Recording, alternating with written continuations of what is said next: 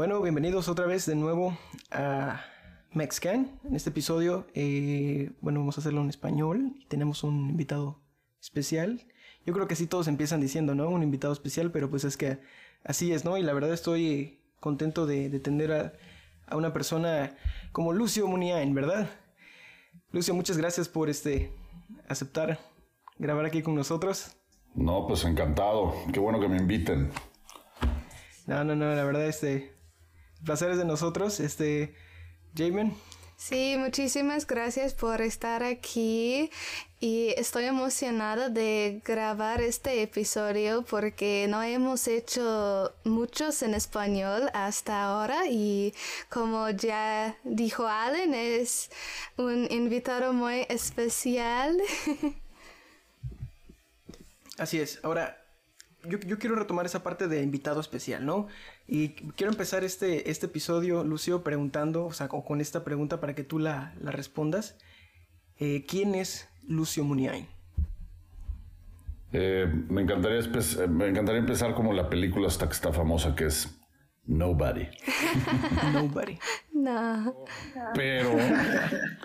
Pero no tendría mucha venta a este programa.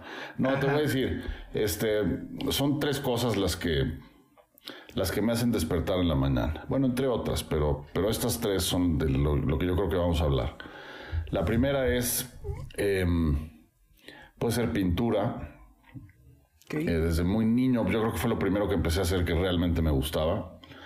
Y le he seguido con eso y he estado así como muy, muy contento de tener eso.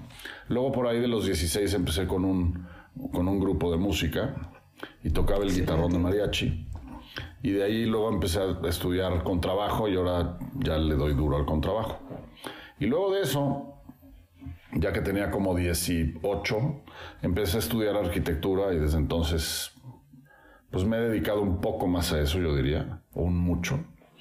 Pero pues esas son las tres cosas de las que yo creo que vamos a hablar hoy. O sea que podemos decir que pintura, música y arquitectura. Exacto. Ay, qué interesante. Excelente. A ver. Vamos a ver primero. Ahora, a mí me llama mucho la atención, bueno, a mí me gusta mucho la parte del, vamos a decirle como el background educativo, ¿no? Lucio, ¿dónde estudiaste tú la carrera de arquitectura? Pues mira, ahí tengo varios problemas con el tema de la estudiada, porque lo primero fue que mi papá fue una persona que como que me educó en el plan de si tú estudias en una gran universidad vas a ser un gran arquitecto, entonces vamos a meterte a una gran universidad. Y para él una gran universidad era la Iberoamericana, la Ibero, la UIA. Y gracias a eso gracias a que me metí a esa escuela, fíjate que cometí un pecado porque empecé a trabajar a los 17, más o menos. O sea, un añito antes de acabar preparatoria, y me metí a trabajar en una oficina de arquitectura grandotota. Y gracias a eso iba mucho más adelantado en el trabajo que en la carrera. En la carrera a lo mejor en el cuarto semestre me decían cómo dibujar una columna y yo en ese mismo tiempo estaba colando una columna, ¿no? Era como poco divertido saber que como que iba pues, muy lento en la escuela, ¿no? Entonces para eso se me ocurrió convencer a mi papá de que lo ideal sería que estudiara yo en Parsons, que Parsons es esta escuela en Nueva York de diseño, Parsons School of Design se llama. Oh, wow. Y es una escuela buena de diseño. He visto cosas así de todo tipo, ¿no? De diseño textil, de modas, diseño gráfico, arquitectura, de todo un poquito. Pero me la pasé peor todavía, porque con esa escuela resulta ser que ahí me enseñaban más a... como posibilidades de pensamiento, pero más en el tema artístico que el tema de hacer. En México somos muy de hacer, es muy fácil hacer. Y gracias a eso me llamaba mucho más la atención que arquitectura que se platique o que se dibuje nada más, ¿no? Entonces, como que una de las partes más importantes es que saliendo de eso, luego tuve un problema con mi tesis, que no hice la tesis, pero en la escuela no les gustó. Entonces, gracias a que no les gustó y ya con la tesis casi terminada, dije, no, pues yo ya no me voy a graduar jamás.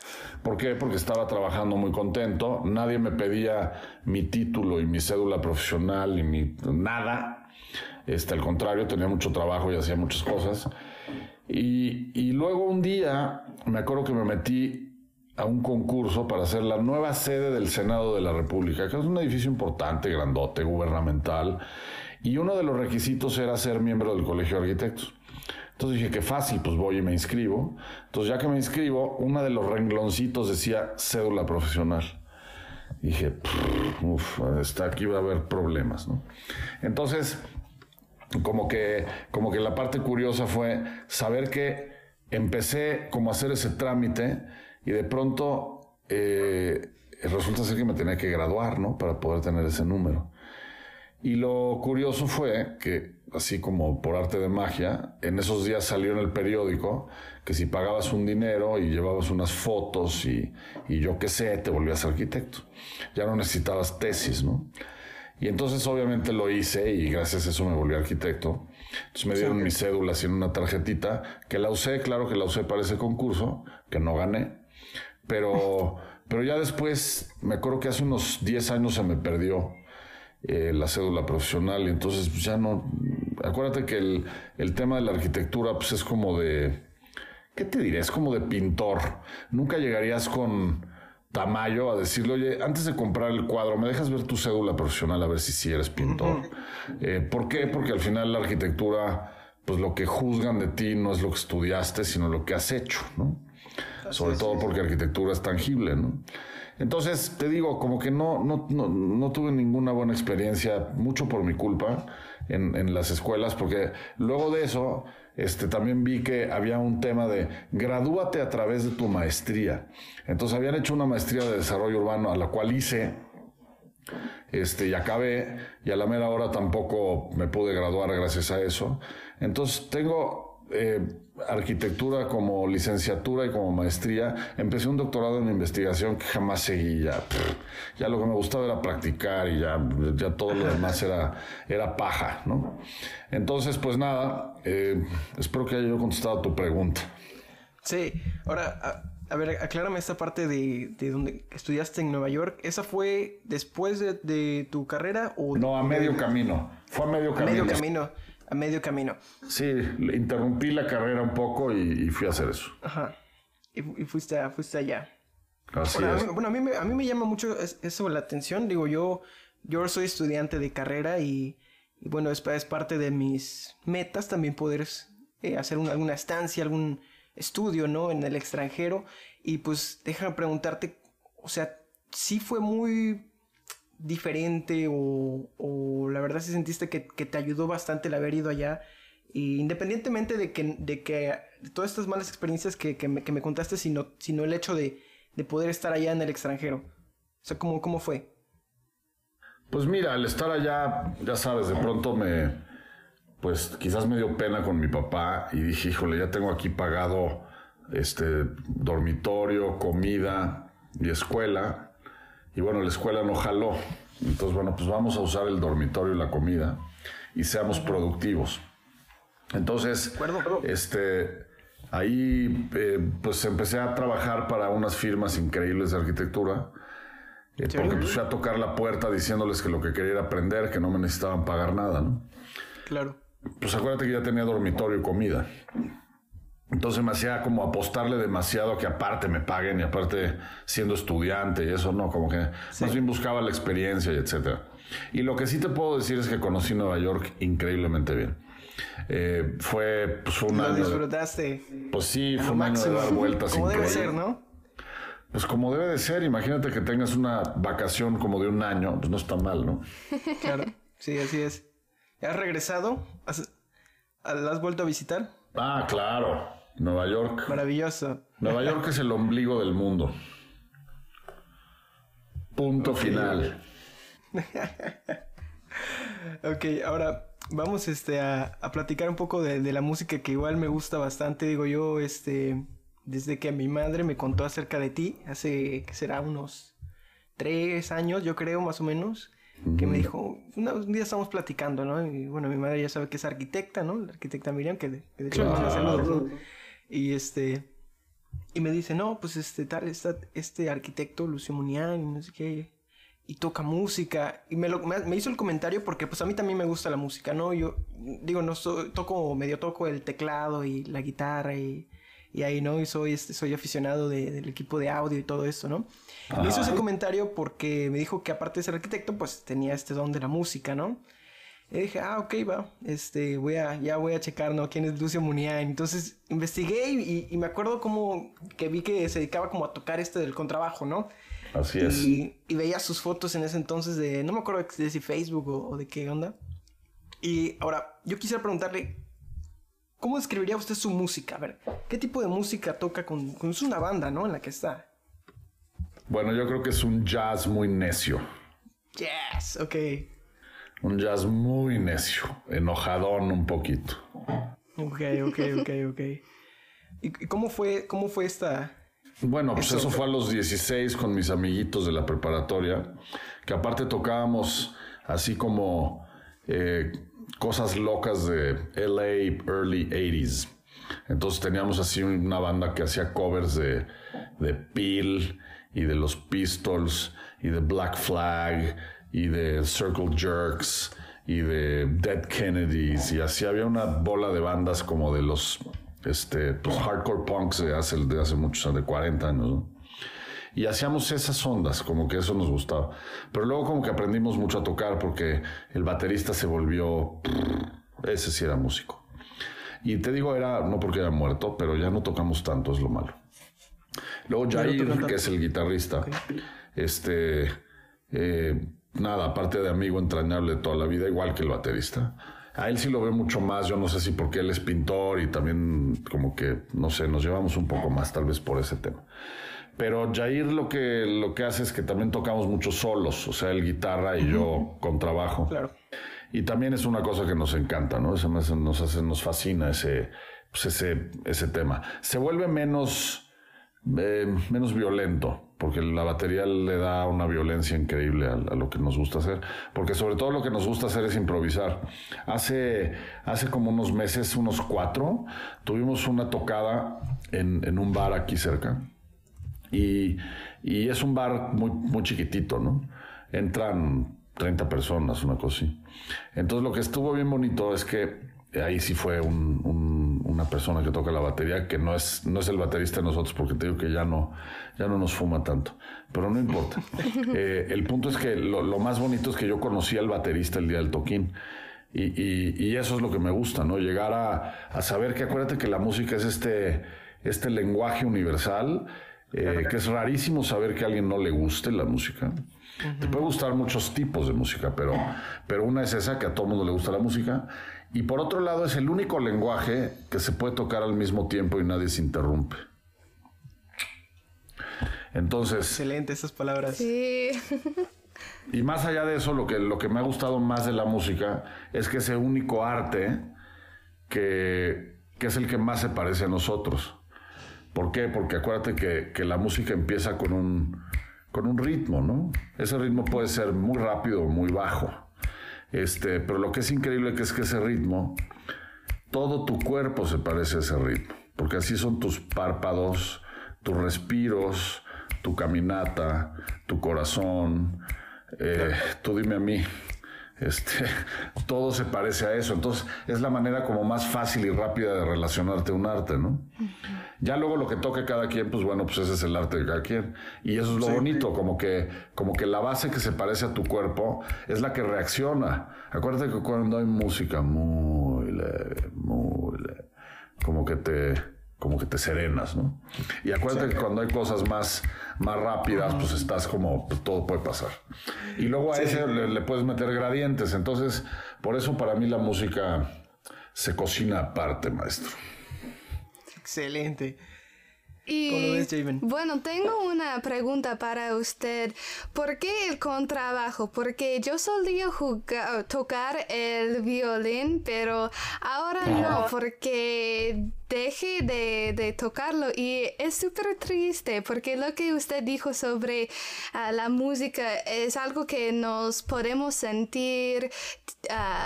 Cuando solía tocar mi violín me sentía súper relajada, súper feliz, y bueno, quiero seguir tocándolo algún día. Pero usted, ¿por qué decidió el contrabajo?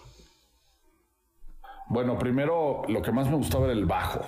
Algo pasaba que mi papá me ponía mucho a los Beatles, y me acuerdo que ese bajo, algo me pasaba con el bajo, como que de alguna manera era ese instrumento que si no estaba te dabas cuenta, pero si estaba no te dabas cuenta, ¿no? Un poco. Entonces me parecía como que esa guía fundamental de la música, ¿no? Eso por un lado. Pero el sonido sobre todo, ¿no? El sonido me parece una cosa espectacular. Algo pasa que me llena demasiado, y pues hay gente que le gusta así el saxofón, el violín, yo qué sé, hay como muchos instrumentos. Para mí el contrabajo algo hizo, que era el bajo, como te digo, y de niño tenía un guitarrón de mariachi, que pues es para lo que me alcanzaba. Ya luego me compré otro porque ese se rompió y todo mal.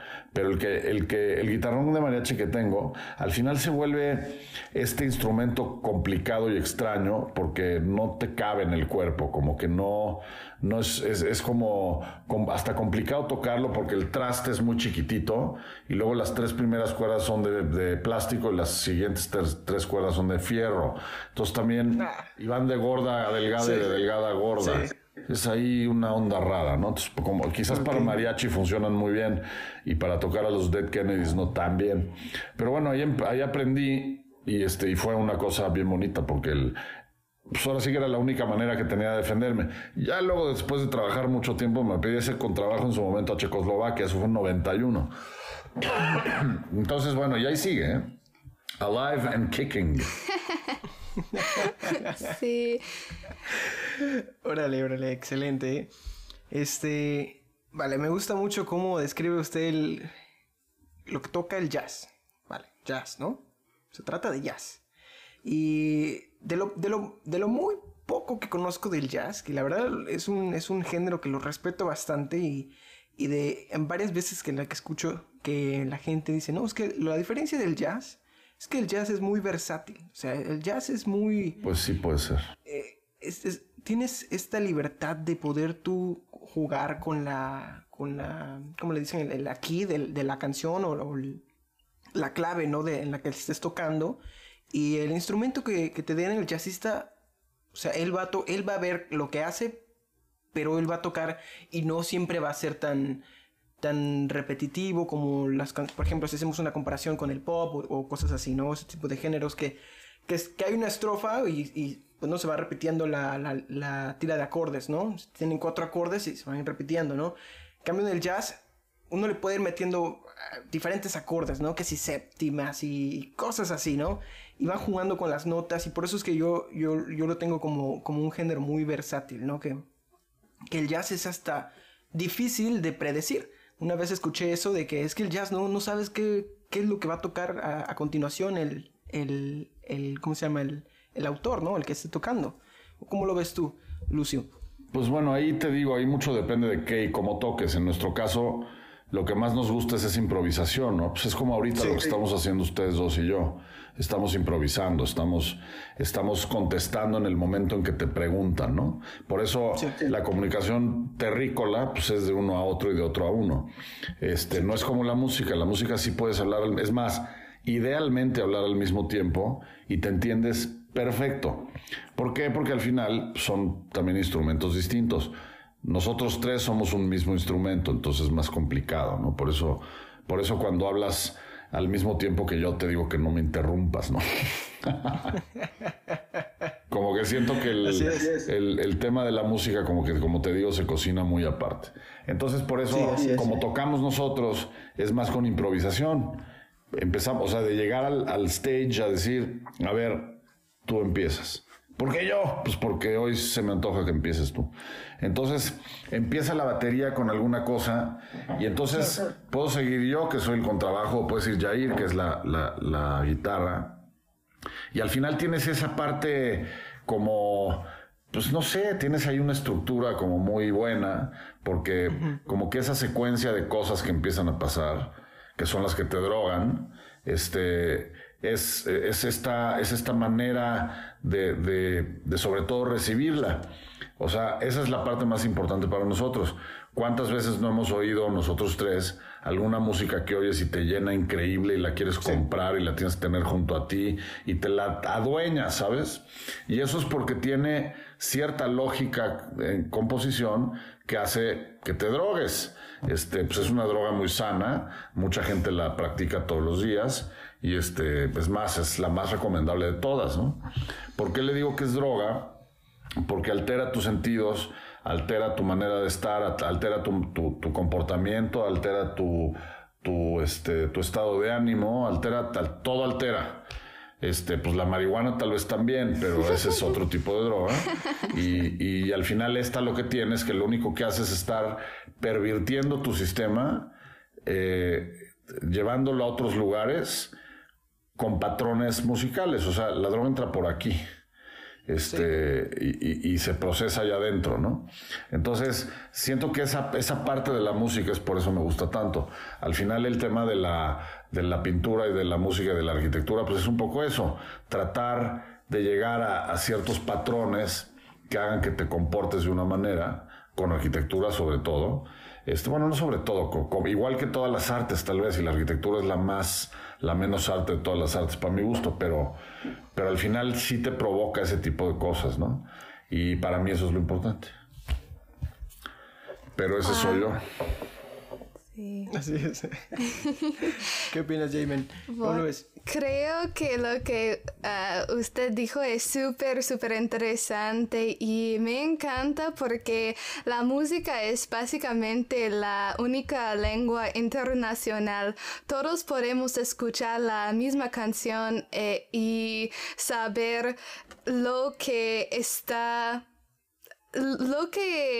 como el significado de la canción, pero a veces no es así con palabras, con otros idiomas.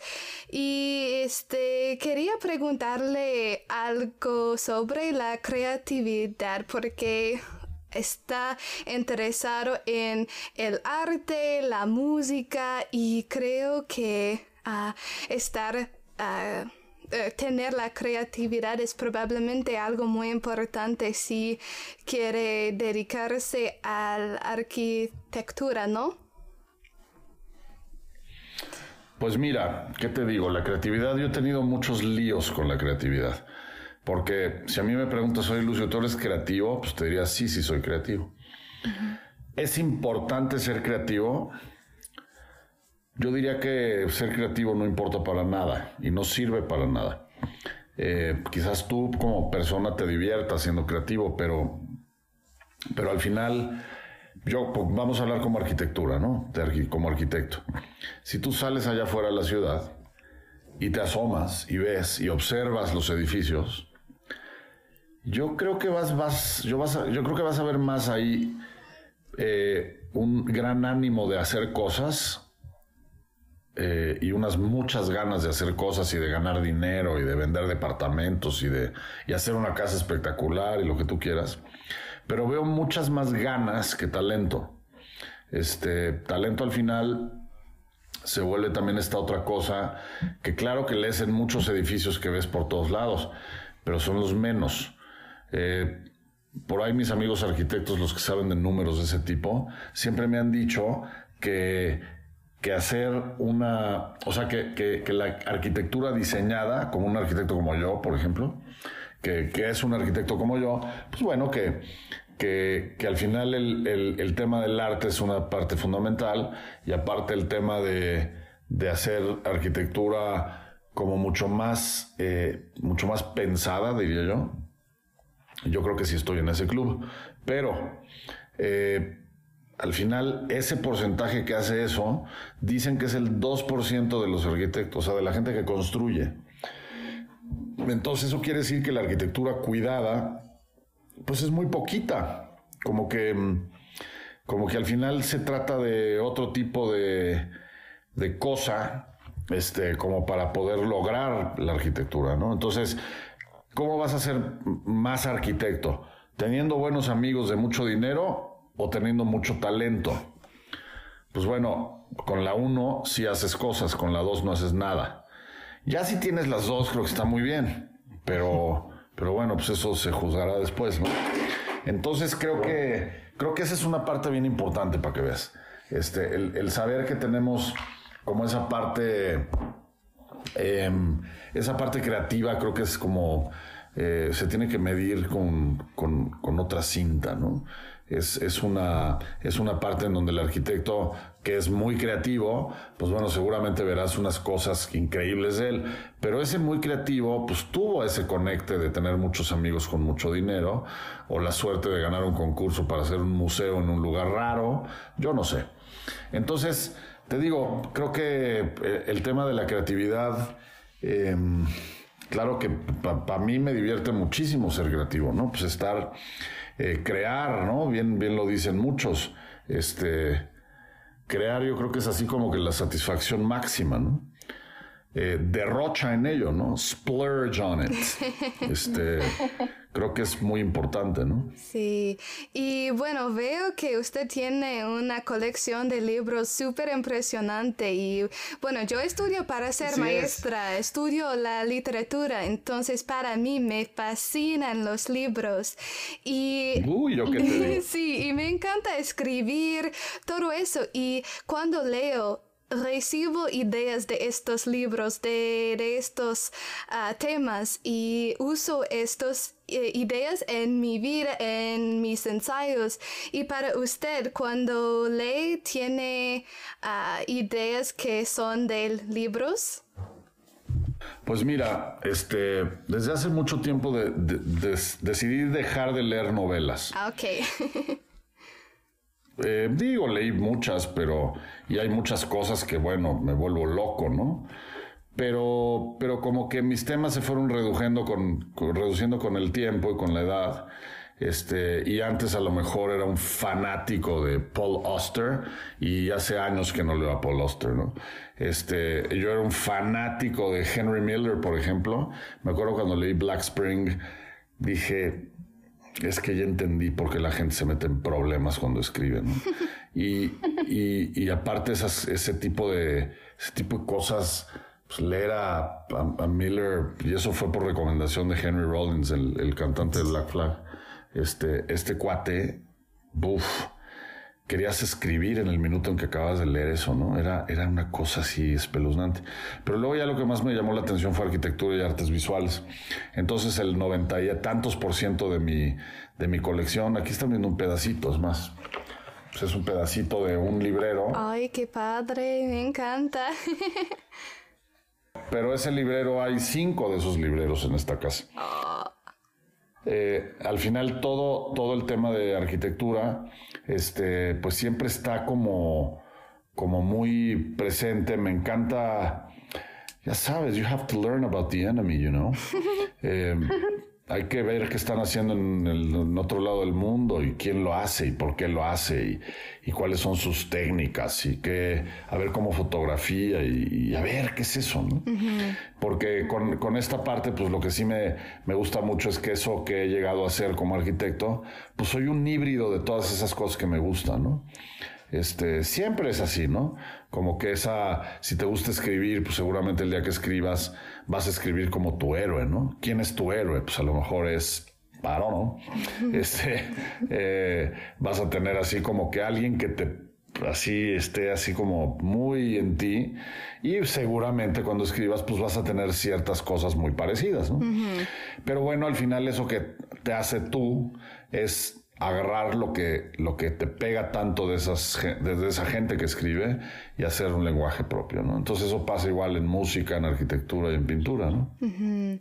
Y para usted, ¿qué es su inspiración con la arquitectura? ¿Qué le da la inspiración para hacer sus dibujos o lo que sean en su trabajo? No sé la palabra correcta, perdón por mi español, pero ¿qué es su inspiración? Es que mira, más que inspiración, yo te diría que cada vez que diseño algo, pues obviamente gracias a que he visto tanta cosa, pues quiero hacer esa que nadie ha hecho, ¿sabes? Y buscar cómo cambiar el programa, por ejemplo, ¿no? El tema de la arquitectura siempre es así como, siempre he tenido mis repeticiones mucho, ¿no? Por ejemplo, cuando tú haces arquitectura, pues bueno, habrá una familia que te pide que hagas 3 recámaras, una estancia, un comedor, un cuarto de tele, un cuarto de lavado, ya sabes, te piden una lista de cosas típicas, ¿no? Y al final, el arquitecto lo que trata de hacer es acomodarlas de una manera para que todo funcione bien, con el comportamiento de cómo se mueve la gente adentro. Pero luego yo lo que me he dado cuenta, por ejemplo, con todos estos libros, es que veo que la parte más importante y más bonita de la arquitectura no viene en el programa.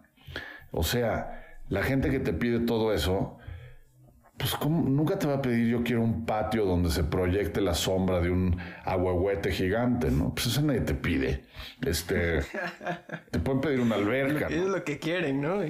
Pero al final del día, esa es la enseñanza de Luis Barragán, por ejemplo, el arquitecto el más famoso de México.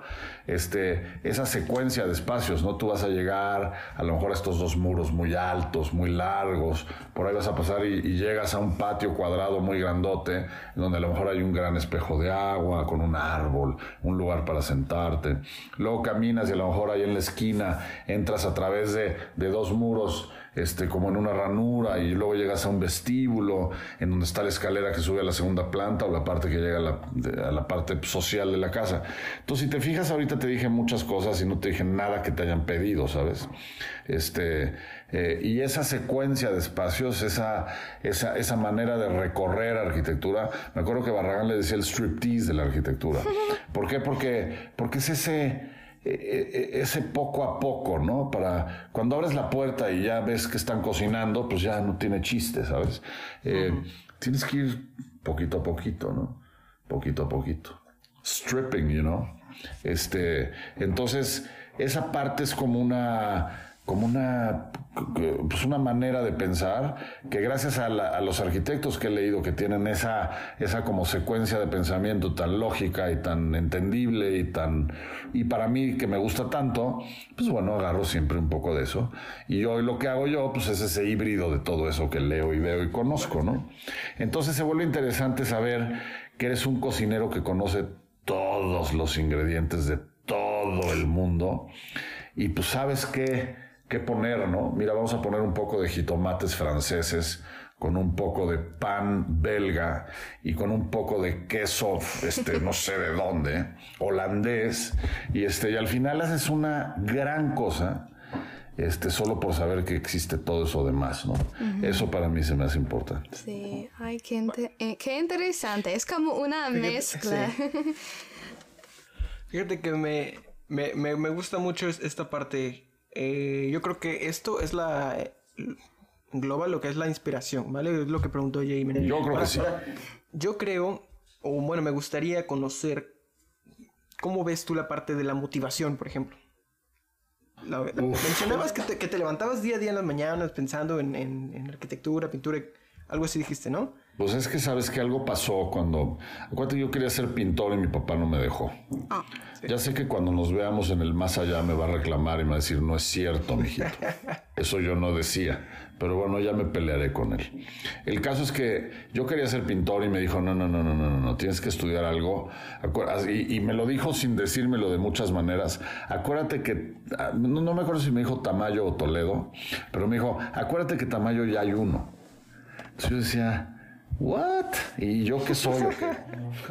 Así como, ¿de veras quieres? ¿En serio? Entonces ya como ya existe Tamayo, ya no puede haber un pintor más, ¿o qué pasa? Entonces nada, como que ahí a la hora que empiezo con el tema de arquitectura, pues es cuando empieza a brotar todo eso, ¿no? Pero fue, ¿qué te diré? Yo tenía una motivación durísima, que me moría de ganas de casarme con Carlota. Me moría. Entonces me agarró la prisa a los 16 años.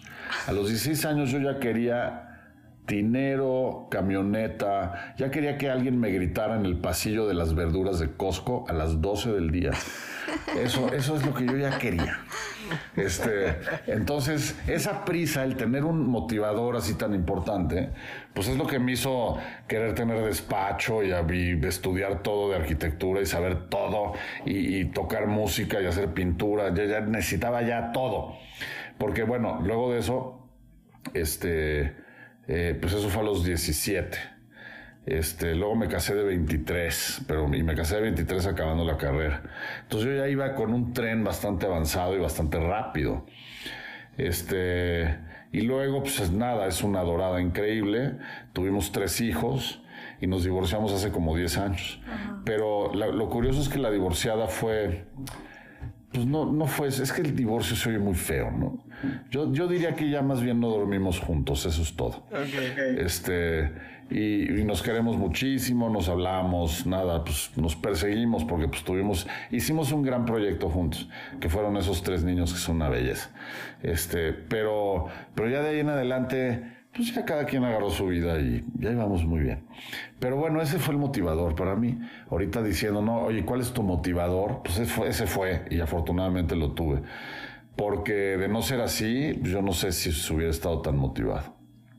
Creo que necesitas ese gran amor por lo que sea para poder llegar a eso que quieres llegar, ¿no? Porque llegar así por ningún motivo, pues entonces no hay ningún motivo a que llegar, ¿no? Claro. Vale, fíjate que, bueno, yo estaba viendo acerca de ti un poco hace unos días y vi este video en Instagram, no sé si lo compartiste tú, creo que era una revista, ¿no? Me parece que es una revista que acaban de sacar un contenido acerca de ti. Claro. ¿Crees o algo así? Hace poquito, hace 2 años presenté un libro, casi 2 años, de mi trabajo, es la 8ª monografía de mi trabajo que publico y está increíble porque tiene una parte de pintura grande, tiene 3 LPs adentro con música de mi banda y tiene un libro de 30 proyectos de arquitectura que está increíble, ¿no? Entonces fue un libro así, yo estoy muy contento con ese libro. Pero el punto es que gracias a eso, la empresa que hace estos libros se llama Arquine, que es así como una revista de arquitectura mexicana buenísima. Bueno, es latinoamericana realmente. Hacen esta serie como de pabellones anuales que ponen por todos lados, sobre todo en la Alameda aquí en México, y me pidieron un pabellón para inaugurarlo el año pasado, pero vino el COVID y no pasó y lo acaban de inaugurar hace una semana, entonces ahí se quedó guardado, y nada, se hizo especie de escultura pabellón que, como le digo al dueño, el día que me dijeron que quería que yo hiciera un pabellón, lo primero que hice es poner en el diccionario qué demonios es un pabellón. Porque al final yo veo que todos los pabellones que he entrado no sirven para nada. Así es, okay. ¿Para qué los hagan? Pues también como que quién sabe. Entonces en este caso hice esta especie de escultura arquitectónica visitable, en donde adentro pues tiene así un alucine, pues un poco psicodélico diría yo, cosa que está bueno. Porque otra vez es hacer esos gestos con arquitectura, ¿no? Cosa que me atrae. Ya me desvié, ya no me acuerdo de qué me habías preguntado. ¿Qué me preguntaste? ¿Cuál fue la pregunta? No, pues realmente era para saber acerca... Es que vi un video, Lucio... Espérame. Pero el patrocinador de esa escultura es quien hizo ese videíto, que es un videíto que sale en mi casa, ¿no? Así es, excelente. Y hay algo que me gustó bastante de ese video. A ver. Fíjate que hay una parte en el video donde tú cuentas acerca del cuarto en el que creo que es donde estás ahorita y mencionas que es 4x4x4, ¿sí o no? Hay un cuarto que dices que es que el tamaño es 4x4x4. ¿Es cierto o no? Totalmente cierto. Eso me gustó bastante porque dije, wow, es literal un cubo. O sea, es un cubo. El cuarto es un cubo, pero curiosamente el proyecto hace cuenta, aquí de ancho hay 6 metros exactos y de largo la casa tiene 12 metros. Entonces es otra, no es esa proporción de 1 a 2. 612, ¿no? Y luego tienes como que los cuartos adentro, tienen un pasillo que mide 1 y fracción, y por eso tienes los cuartos de 4x4x4. Entonces, sí, nada, pues es una maña del arquitecto que diseñó hasta hace 100 años, que me parece como muy juguetona y muy bonita, ¿no? Pues es nada más eso. Sí. O sea, yo creo que todos nosotros sabemos que en la vida hemos llegado a arquitectura muy interesante y a otra muy aburrida, ¿no? Yo creo que cuesta exactamente lo mismo hacerla muy interesante, ¿no? Desgraciadamente, pues no todo el mundo tiene eso y por eso hay unas muy aburridas y unas muy interesantes. Pero bueno. Sí. Ahora, tú convertiste este cuarto, o sea, tú pusiste los libros y mencionas de que aquí no hay adornos, ¿no? Así lo pones tú, ¿no? Ah, cierto, sí. Eso, no, para eso me gustó bastante. Exacto, sí. ¿Cómo lo contarías eso? Te voy a decir qué sucede. Esta casa... Y no lo digo como diciendo es que no hay adornos, es que digo, aquí ven un cuadro, ¿no? Y digo, por allá hay otro. Y creo que aquí ya no se ve nada más, pero bueno, todo lo que hay por todos lados, pues no sé, hay un cenicero que heredé, hay un cuadro que le compré a alguien porque me pareció fundamental, hay este dibujo que le compré a mi amigo Jair, que es un dibujante increíble. Yo no sé, hay arte, es otra de las cosas que he coleccionado como enfermo, y siempre he estado como muy, muy feliz de saber que esas piezas me complementan mucho, ¿no? Por ejemplo, hay una pieza allá atrás en la sala, que si la prendes es una ventana, ¿no? Es una ventana que pareciera que es una ventana, que tiene el sol atrás, ¿no? Y eso me acuerdo que le he contado mucho, que cuando empecé con esa ventana, es porque cuando llegué a la galería y la vi, dije, es que esa fue mi infancia, ¿sabes? Veo este cuarto donde estaba yo en casa de mi abuela, que era caliente, y tenía esta cortina que le cerrábamos un poquito para que dizque no te diera el sol, pero pues ya el calor estaba adentro, entonces era una porquería. Y luego en la ventana se reflejaba un árbol que estaba afuera en la calle, ¿no? Entonces eso me daba ese ambiente que a la hora que lo veo digo, no hombre, ya sé quién se va a comprar esta escultura, yo. Y con eso fue como esa parte de recrear un poco, pues es bien bonito, ¿no? Que de repente te comas una fruta que hace 20 años no te comías y te acuerdes de lo que estabas haciendo cuando tenías 8 años, ¿no? O 5, o 10, o los que sean.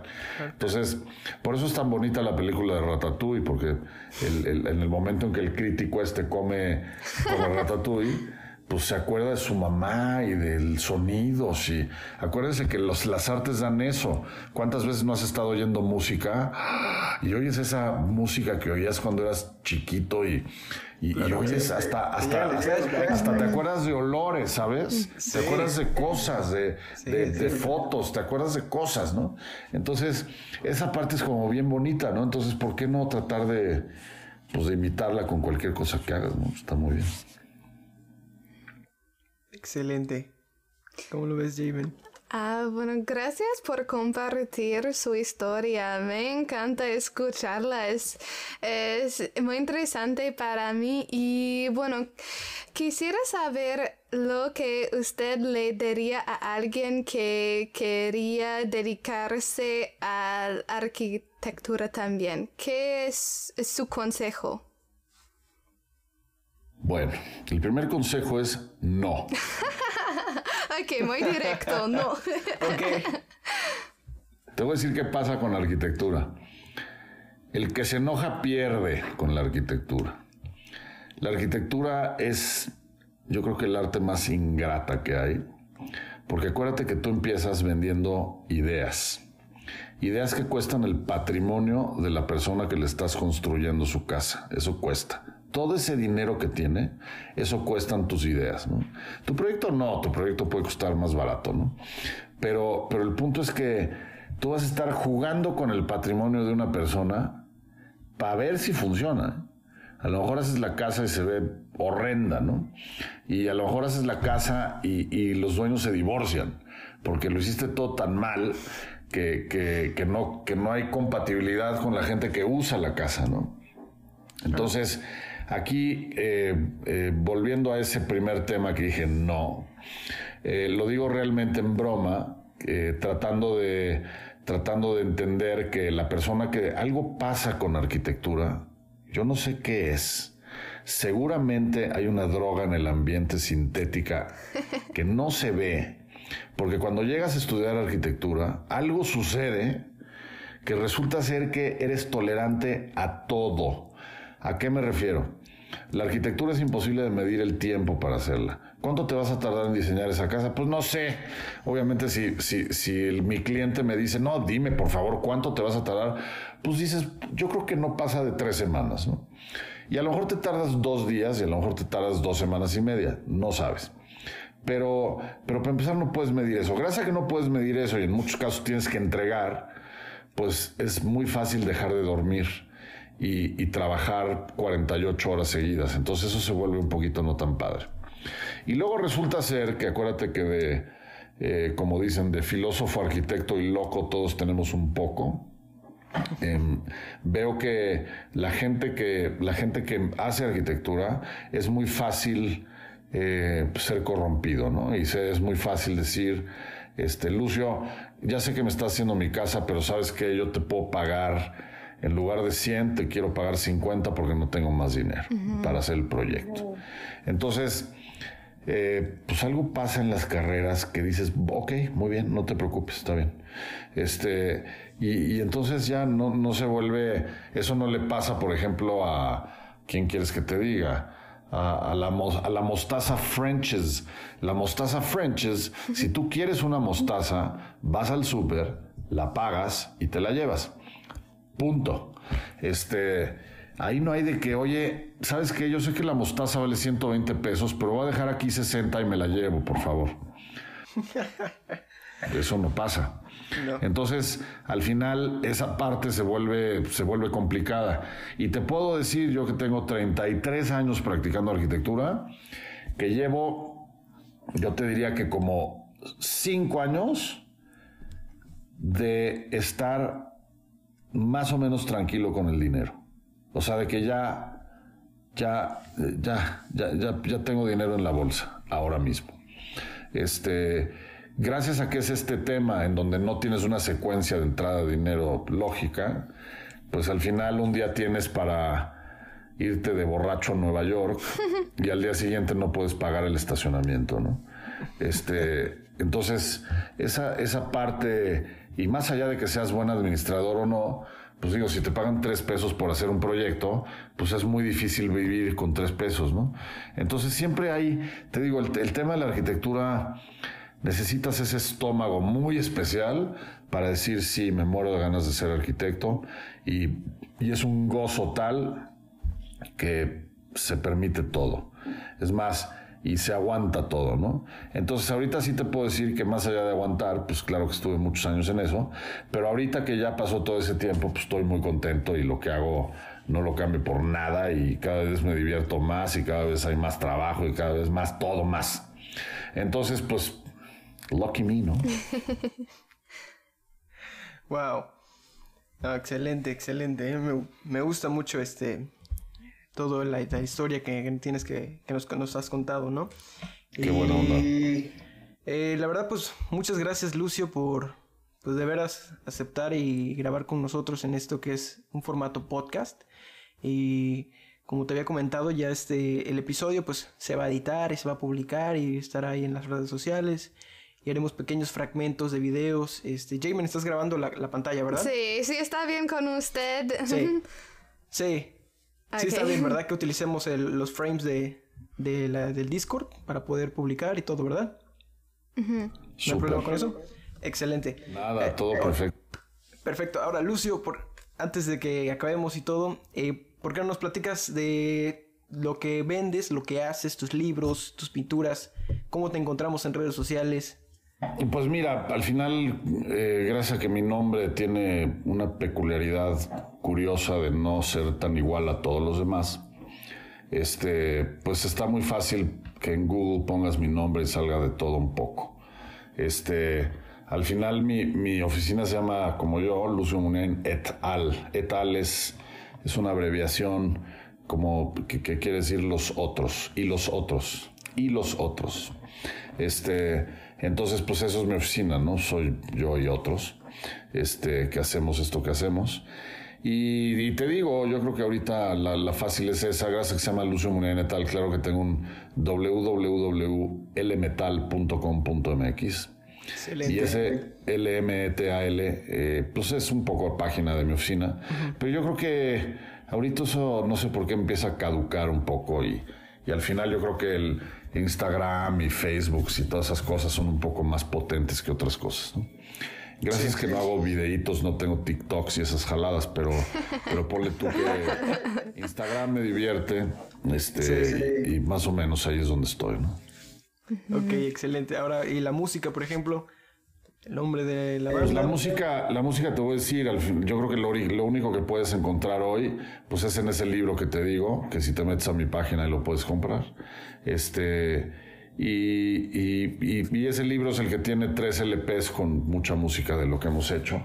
Y pues ahí está, es lo que hay. No está. Oye, ¿por qué no la tienes en Spotify eso? Porque nos ha dado flojera subirlo y luego. No me presiones, por favor. Fíjate, una pregunta ahí. ¿Las canciones las graban en estudios? Es que Manuel, el baterista, tiene un estudio en su casa. ¡Wow! Uf, excelente. Es el sueño de Aden. Sí. Ahí voy creciendo yo igual, con unos micros y todo. Todo eso. No, excelente. Vale, Lucio. Pues muchísimas gracias, de verdad. No, pues nada que agradecer, gracias a ustedes. Qué bueno conocerlos. Ahí lo estaremos publicando para los que los estén escuchando el día que se publique. Perfecto. Gracias. Muchísimas gracias. Gracias a ustedes. En redes sociales. Que la pasen bien. Gracias. Igualmente, gracias. Bye.